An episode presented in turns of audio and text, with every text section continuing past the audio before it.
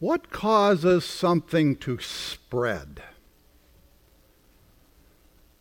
When I think of something spreading out, I'm reminded of a member of mine in Arizona who had a house where they ripped up the carpeting and houses there were on a slab. And of course, the cement underneath was cracked and not level anymore. So they got this stuff they call leveler.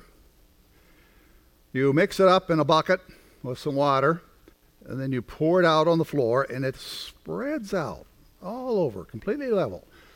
Now, you got to keep going. As soon as you dump one bucket, you got to mix up another one and keep going until you get the whole floor covered evenly, and then it will be a perfectly smooth, level floor. It spreads out just by itself. That's one way things spread out. Now, in this era, we also think of thing like a virus, like COVID 19, spreading. Now, that seems to spread by itself too, doesn't it? Uh, but it does need human beings as vectors in that spread. And so, in some places, in China, in Shanghai right now, for example, they have locked everybody in their houses for weeks now to attempt to keep this virus from spreading from person to person. It hasn't been completely successful, and there's getting to be some unrest because of this, but they're trying to keep this from spreading, but it is spreading. This disease is spread over the whole earth. Now, we are going to talk about spreading here today as we grow the church, the spreading of the word of the Lord, which isn't, of course, exactly like a floor leveler or a virus, though somewhat like a virus, it does require a human vector. Uh, there has to be someone who hears it, receives it, uh, and then passes it on to another. Though it doesn't jump from person to person by itself, there has to be a conscious effort on the people that hear it then to speak it and spread it to other people. And so that's what we're going to look a little bit more at today as we go back to Antioch in the middle of uh, what is now Turkey and see well, how things were working there for the spread of the word of the Lord. Last week, we heard Paul proclaim the message about Jesus Christ from the Word of God in the synagogue in this city of Antioch. Uh, of course, this was a message that focused on the coming, the death, the resurrection of Jesus Christ. That's what Paul's message was all about. And the forgiveness of sins that can be proclaimed on the basis of what Jesus did. This is what touches suffering, despondent hearts in this world. And today we're going to see how then it spread in this place. So we read in Acts 13, we're continuing just a little after where we left off last week. On the next Sabbath, almost the whole city gathered to hear the word of the Lord. And when the Jews saw the crowd, they were filled with jealousy. They began to contradict what Paul was saying and heaped abuse on them. And when Paul and Barnabas answered them boldly, we had to speak the word of God to you first, since you, but since you rejected it and do not consider yourselves worthy of eternal life, we now turn to the Gentiles. For this is what the Lord has commanded us I have made you a light for the Gentiles that you may bring salvation to the ends of the earth. Now, Paul's sermon had, had had a tremendous effect on the people who heard it. Now, this was no fancy oratory. There was no demonstrations of, of power, uh, no big stories. You know, you heard most of it or parts of it, and it was just telling about Jesus, wasn't it? But these hearers were moved by this message that God would send a Savior into this world and forgive people their sins. This is the heart of Paul's message. And this is what moved these people. Now, we can well imagine that not all these hearers were immediately caught up or completely believed, but they were impressed enough that they wanted to come back and to hear more about this message, more about this Jesus.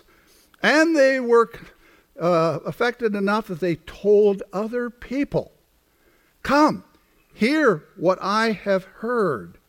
Um, and so there was this large number of people that came.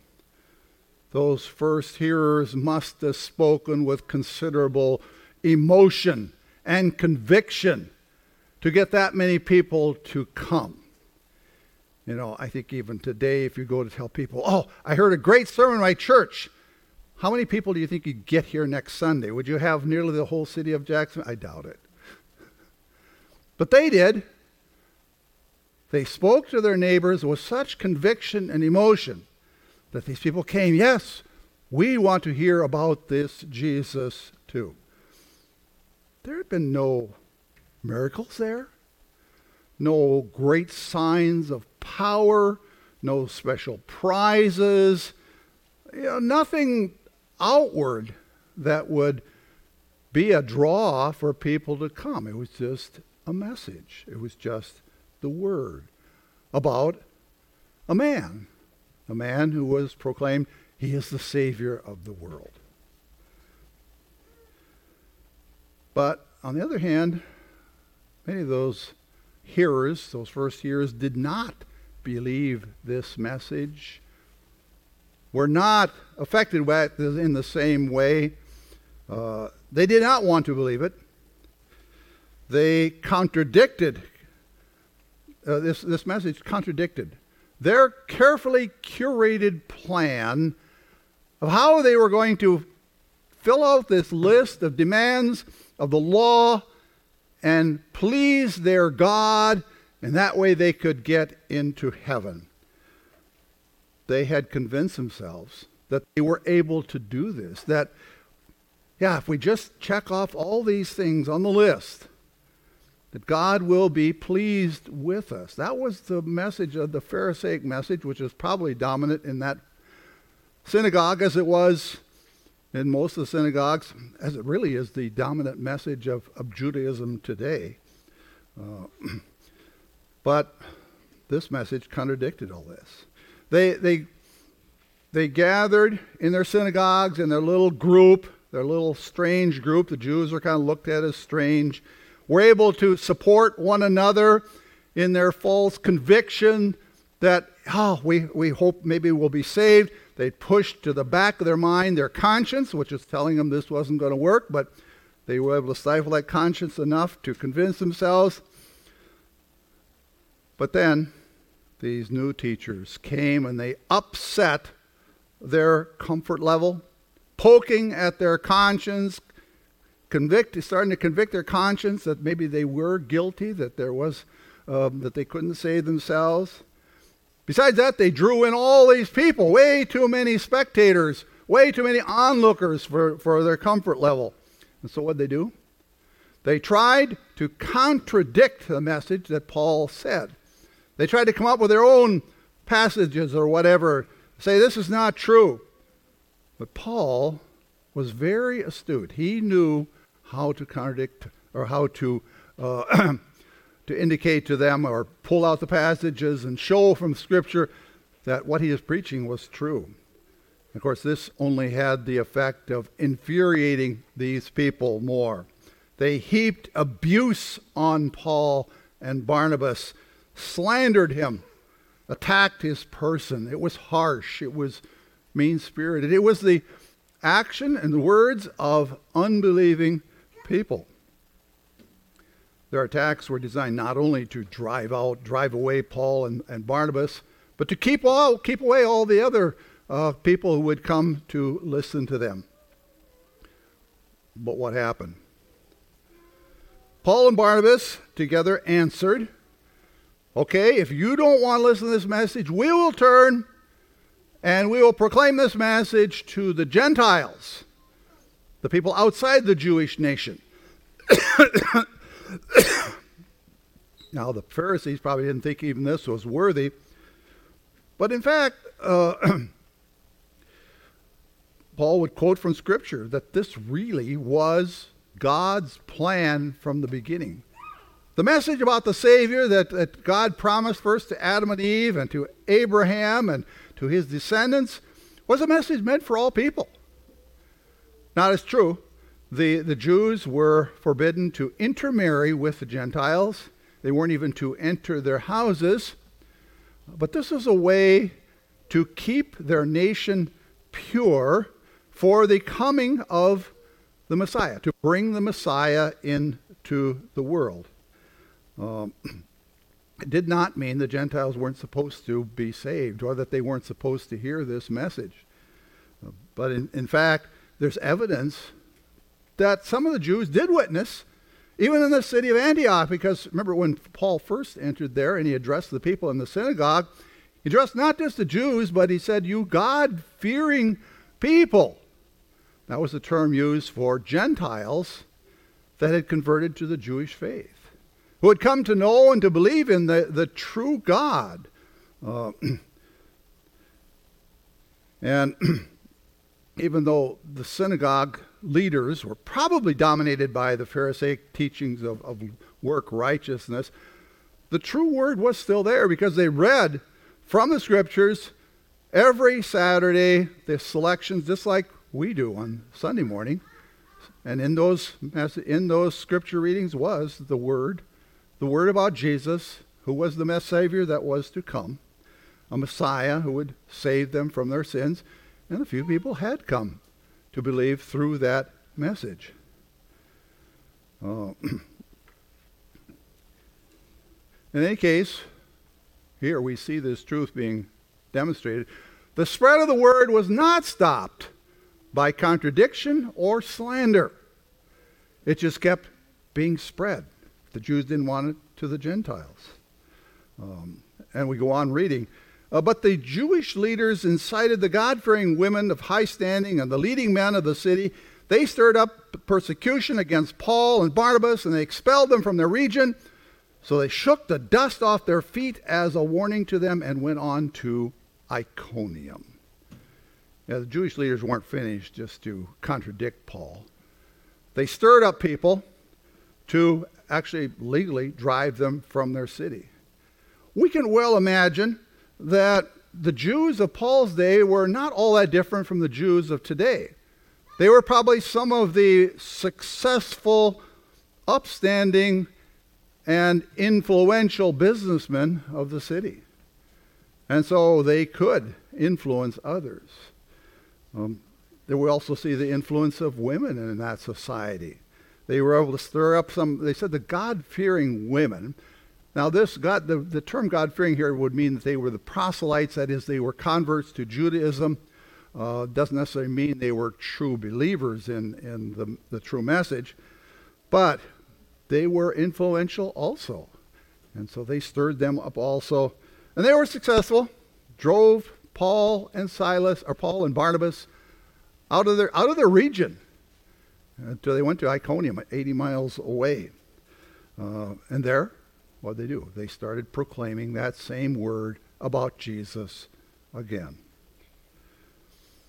Now, we read, when the Gentiles heard this, that they were going to turn and preach to the Gentiles, they were glad and honored the word of the Lord. And all who were appointed for eternal life believed. The word of the Lord spread through the whole region. And the final verse is Then the disciples were filled with joy and with the Holy Spirit. Look at the believers while all this is going on. The, the leaders in the synagogue were uh, contradicting Paul, abusing him, driving him out. But the Gentiles that heard this, and assuming there were a few Jews who did too, honored the word of the Lord. How do you honor the word of the Lord? They believed it, they accepted it, they uh, were glad when they heard it. Uh, now, we have to remember that what they knew as the word of the Lord was what we know as the Old, Old Testament scripture. The Old New Testament hadn't been started to be read, uh, written yet. There was no word about Jesus' life yet. All they had was the scriptures that, well, first of all, had many calls to repentance to, to unbelieving people. Uh, and then there were promises and prophecies of this Messiah that was to come. And that's the word that they heard. They had to look at these prophecies now, and, and then Paul would tell them, There is a Jesus who was born in Bethlehem, who lived in, in uh, uh, Ju- uh, uh Galilee and, and uh, Judea, back in Palestine, crucified, died, buried, and rose again. He is the Messiah. He is the one talked about in these scriptures. You see, Paul and Barnabas were not preaching a new message. They were using these same scriptures that the people heard every week, but now telling them they're being fulfilled. They have been fulfilled. The Messiah has come.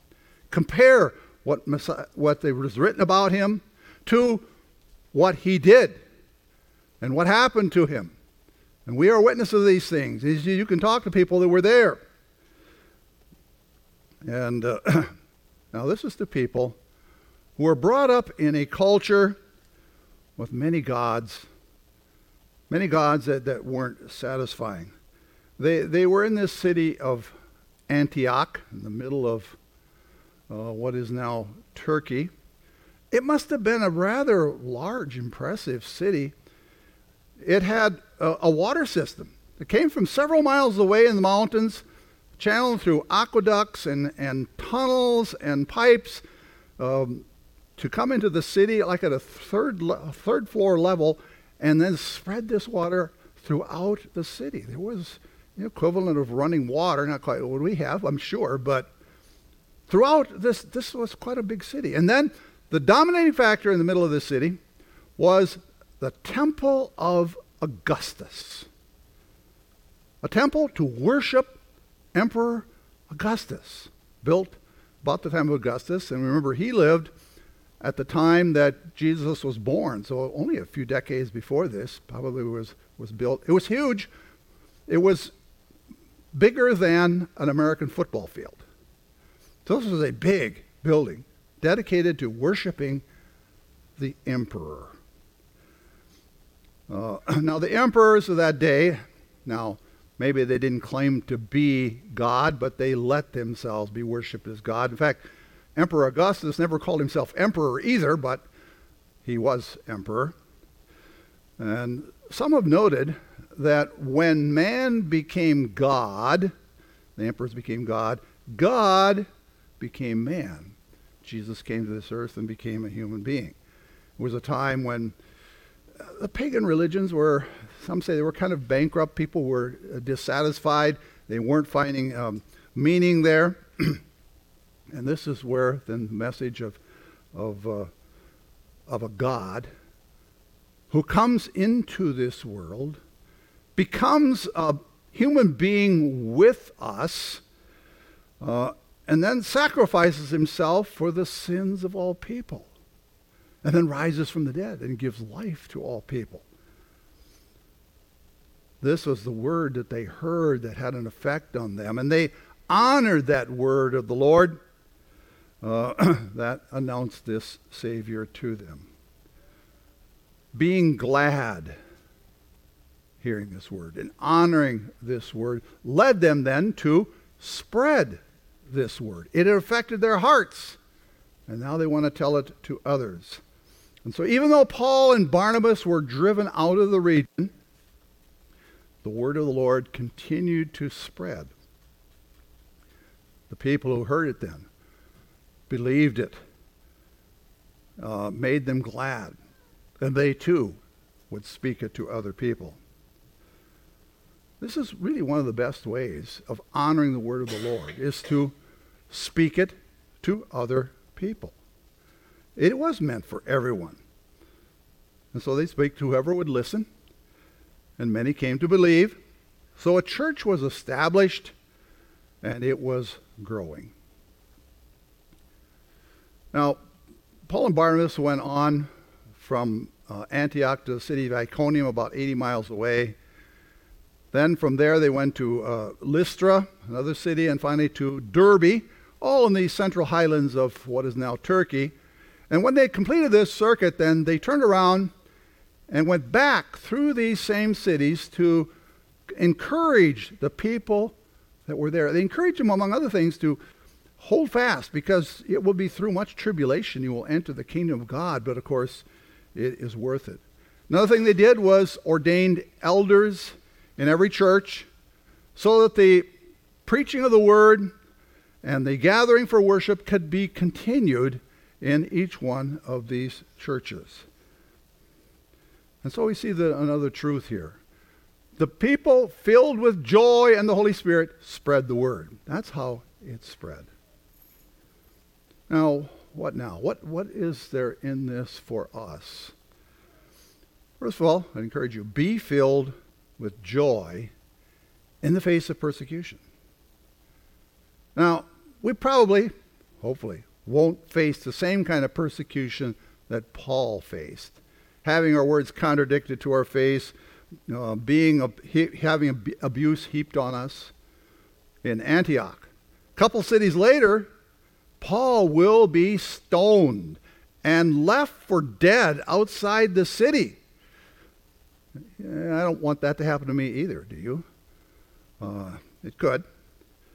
So we probably won't receive that same kind of persecution, but uh, uh, we probably won't receive the same kind that the people of Antioch received. Imagine living in a city where uh, you went to the synagogue to hear Paul and Barnabas, but there's this group there that contradict what they said, heaped abuse on Paul and Barnabas, and I'm sure heaped abuse on all those that believed what they said. And then they went home, and now they're among their Roman friends who are still believing in all these pagan gods and they will be ridiculed for their faith in this Jesus that they've just heard of. So they face persecution. Hopefully, we won't face that kind, but there still is persecution around us. Um, if there weren't persecution, uh, you wouldn't be afraid to speak about Jesus. Are there times when you're afraid? I think we all face those times, and that's because of the fear of persecution, fear of rejection, who wants to be rejected, fear of ridicule for our faith, perhaps being ostracized from one group or another, perhaps being unfriended for our faith. Those are all forms of persecution which we face. But then we look at the believers in Antioch and see how they felt. They were glad and filled with joy, despite the fact that Paul and Barnabas, the ones who had taught them this stuff, were driven out of their city. They were glad and filled with joy. That came from believing this message, having their sins forgiven, having a place in heaven waiting for them, having a God who would take care of them in all situations in this life. They knew what was on the other side before they believed. The uh, the pagan gods, which didn't do anything like this for them. They knew the fear of what it's like to not know what's on the other side of death, fearing, of course, that it will be punishment. Uh, contemplate what they would have been feeling at that time. Recognize now, though, that you have the same forgiveness that they received. You have the same hope of heaven waiting for you after you die. You have the same God who will take care of you in all the situations of this life. So, how do you become more certain of this? Read God's Word, that very word that was spread there. Uh, listen to the messages from God's Word that we have here at our church. Talk about these things with your fellow believers, like here after church or when you get together with them. This is how you can grow in the joy uh, in the face of persecution. And then you'll be ready to honor the word by spreading it to others. You know, as that joy grows, that's what drives us to to uh, speak that word to others. That's what drove the people in Antioch to spread that word in their whole region. Honoring not only means listening to it and believing it, but then speaking it. In that way, the word of the Lord will spread through the entire region and it will be spread through our region also. Spreading the word is not that complicated. It doesn't mean that you have to learn the word word for, uh, word, for word, memorize it. Sometimes that helps. Other times it just means speak the word. Just tell other people what Jesus has done for you, how you feel because he has done this, what he has done for them. Oftentimes it, it's more uh, effective if it's coming from your heart and spoken in, in, in your words. Um, do you rejoice that your sins are forgiven? Well, say it. Are you happy that you have a home waiting for you in heaven after you die? Express it. You know, when you speak about it in these ways, you're not confronting anyone, you're not challenging anyone, you're not uh, trying to sell them anything, or even trying to convert them. You're just telling them what Jesus has done for you and for them. Because the work of converting, that's the work of the Holy Spirit. The Holy Spirit is the one that works in the hearts of those that you will speak to to change their hearts, to, to get them to believe. Uh, they may reject it, or they may respond favorably. They may believe it through the work of the Holy Spirit. Uh, So you can be a part of growing the church. You can be part of spreading the word of the Lord. And so we pray, may God give you strength to spread his word. Amen.